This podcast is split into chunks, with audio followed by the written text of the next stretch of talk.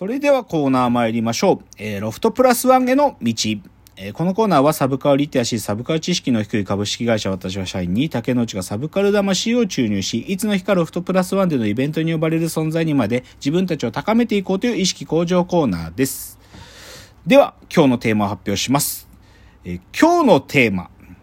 不惑の大砲、門田博光と南海ホークス。これ、不惑なんですか ?40 歳なんですか？そうなんです。そこです。ポイントはそこです。まあ、今はもう40歳どころじゃないんだけど、で、今日はや久しぶりに野球界、まあはい定期的に野球の話がしたくなるんで野球の話なんだけど、不惑の大砲、門田博光。門田博光知ってます？いやいや、知らないです。うん。でさ、今日まずそこから入らなきゃいけないんだよ。なんかさ、じゃあさ、野球に全く詳しくない吉峰さんでもさ、じゃあ、日本プロ野球史、プロ野球の歴史の中で、うん一番の強打者、ヒット打つんじゃなくて、ホームラン打つ強打者は誰、って聞かれたら、誰って言います？え、松井。ああ、まあ、吉宮さん、せ現代だからね。でも、プロ野球の歴史はもっと長いわけじゃん。一あ王さん。そうそうそうそう。一番のホームラン王は、やっぱり王貞治なんだよ。はいはい王貞治。で、じゃあ、これ、トップ1を聞くと、やっぱり王貞治って答えるんだけど、じゃあ、これをトップ3まで広げたらって話になった時に、うんまあ、プロ野球それなりにやっぱり知ってる人でも、じゃあ、王さんの次にホームランを打ってんのは誰なのって聞くと、ここし、まあみんなノムさんって簡単に答えられるけど、野村克也さんなんだよ。ノムさん。へそう、ノムさんが、まあ言っちゃえば、ことごとく王さんの次の記録を持ってるのね。ノムさんっていうのは。ーへーそう。だから野村さんなんです。でもここまでは、でもまあ、なんていうか、プロ野球ファンも常識なんですよ。で、うんじゃあ、3位はって聞かれた時に、うんいや、当然ね、すげえプロ野球ちゃんとし見てる人はし当然知ってて当たり前の情報なんだけど、でも、一般の方たちに聞い聞いたら、この3番が出てこないことはままあるの。で、その方が誰かっていうと、今日のタイトルに言える、門田博光選手なんですよ。なんでそんなし名前が有名じゃないの？うーん。で、今日はその謎を解き明かすっていうか、まあ、なんかね、まあ、なぜかなんだよね。で、ちょっと、だからそう、基礎情報として、門田選手の記録ってのはね、どういう数字を残した人なのかって、まずそこからちょっと言いたいんだけど、まあ、うん通算安打数2566安打。これも4位なんだよ、4位。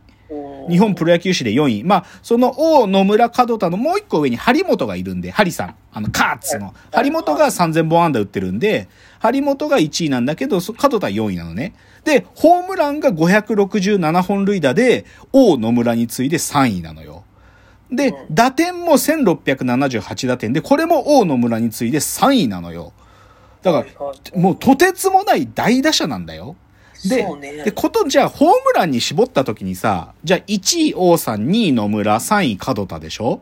で、4位は、あの、ミスター赤ヘル、山本浩二。山本浩二は知ってるでしょ？山本浩二？うん、ミスター赤ヘル。広島の監督だった人です。山本浩二。で、5位が清原なんで、清原、525本。清原はわかるよね。う。そう。で、6位が落合なのね。わかる。だからまあこう今1位から6位、まあ7位が張本とか、あの、き絹笠で同数なんで。でまあこう上から見てって、明らかに門田の、なんていうか、名前の認知度っていうのが、まあうん、高くないんだよ。で、まあ、で、こう一つでもさっき吉見さんが、じゃあ松井って言ったじゃない？松井ってホームランさ、まあ、松井は日米、アメリカも行ったからさ、日米合わせてから何本打ってるかというと、松井は507なんだよ。いい？清原が525、落合510なんだよ。松井507なな感。じなんだ。そうそう。だから、これくらいなの。だでも、門田は567だから松井より打ってんだよ。すごいね。なのに、この認知度の低さ。なぜと 問いたくなる。この、だけど僕は実はこの門田が好きなんです、僕は。門田が、まあこの大打者たち全員好きだけど、でも僕はやっぱ門田好きなのよ。で、なんで好きなの？うん、そこがポイントです。そこがポイントです。まあだから、門田選手ってのは偉大な打者であって、ホームラン王も3回、81年、83年、そして今日重要な88年に取ってるっていう、この3回ホームランを取ってるんだけど、その門田選手がなぜこんなに 知名度っていうか、認知度がね、高くない他の大打者と比較したら明らかに低いのが、なぜかという話が、もう一個の今日のタイトルの、その二つ目のね、言葉に隠されてる。それが、門田が所属してたチーム、南海ホークスなんですよ。で、門田がなぜこんなに認知度が低いかということは、この南海ホークスというチームに門田が所属していたことに隠されてるんですよ。南海ホークスって有名なチームじゃん。うん、まあ、有名かなまあ、有名っちゃ有名なんだけど、ちょっとね、悪い意味での名が通ってるんですよ、南海は。ううんん。で、まあだからそこの今日ね、門田プラス南海っていうその総合的にちょっと門田博光を解き明かしたいと。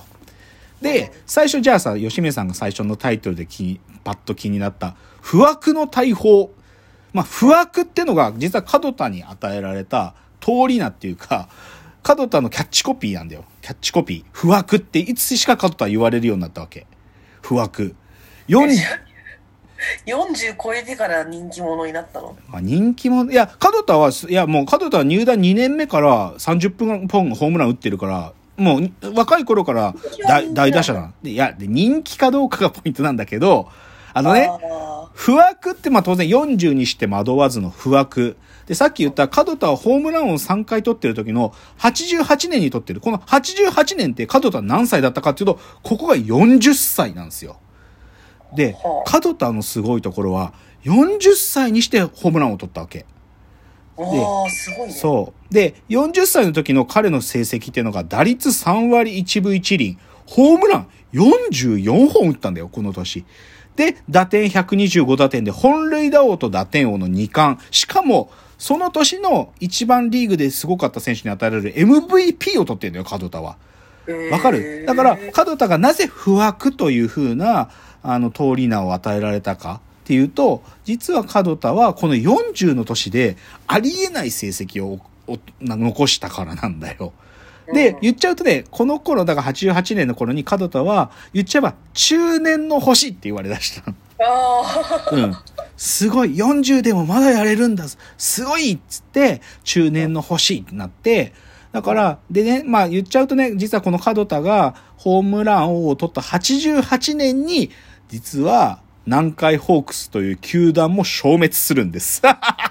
あ。そう。だから言っちゃうと門田が MVP を取ったこの年っていうのは、彼、まあ彼がね、プロ野球の史上最年長記録、ボンボン塗り替えて、でで、しかもこんな風に門田が MVP を取って何回も終わるところの、そこでも頑張った門田っていうので、この不惑って言葉が流行語になったんだよ、この年の。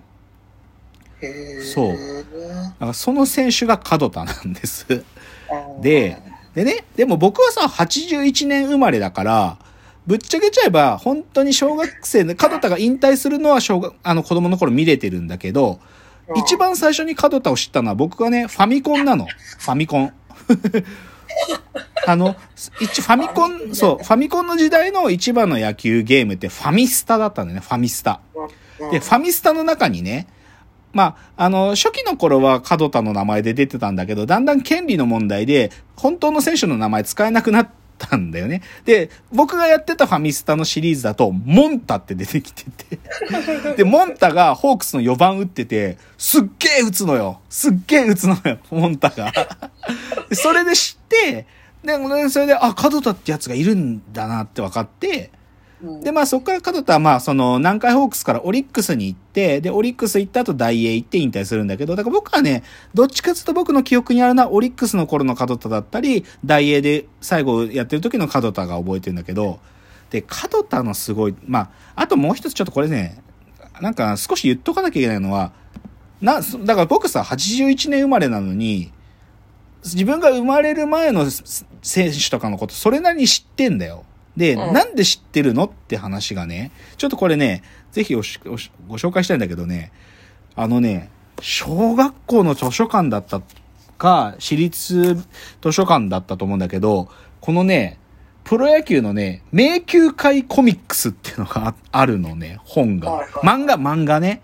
で、はいその昭和の名選手、まあ、迷宮会に、あのー入った名選手たちの、あのーまあ、言っちゃえば、電気のような漫画シリーズがあって、うんこれがね、あの、言っちゃうと、なんていうのかな、僕の小、小学生の時の図書館にあったんだよね、いっぱい。そう。で、これをね、僕はね、いろいろ、だからそれこそ王さんとか長島だけじゃなくて、有藤とか稲尾とか、絹笠とか、鈴木啓治とか、まあ本当に、それぞれの選手が一冊ずつ本があって、で、今日ね、僕ね、懐かしい角田の話したいなと思って、この本見っけてきて、あの、買ってみた。昔、ちょっともう、古い本。91年ぐらいの本なん、漫画なんだよ、これ。角田。丸々一冊角田について書いてある漫画なんだけど、こういうの読んでたから僕は昭和の漫画に詳しいんだが、でもまあこれを別に今読んでもこれに書いてあるっていうか、とにかくでもね、角田はね、渋いんですよ。角田は。その、認知度が低いけど、とにかく角田は渋いの。渋い。もうことごとく角田の、角田のエピソードは渋いんで、その渋い角田っていうのをひたすら今日は喋りたいんですよ、私はね。はいね。はい。うん。で、まずね、重要なことはね、まあ、まず角田ってものを理解するために、とにかく重要なのは、角田はそれぐらいプロ野球で、お野村に続いてホームランを打つかバッターになるのに、角田はね、高校時代までホームランを一本も打ったことがなかったんですよ。それ結構すごいですね。そうなの。つまり角田はね、全くホームランバッターの、その、ある意味、素質というか、素材という意味では、ホームランバッターの素材では全くなかったのに、うんそこから、とてつもない努力をして、角田はホームラン王になるんですよ。え、でも、これ何か発明が途中にあったっていことでっぱいあります。その話を次からします。じゃあ、角田のホームランの秘密、角田の打撃の話をここからしていきますね。次のチャプターです。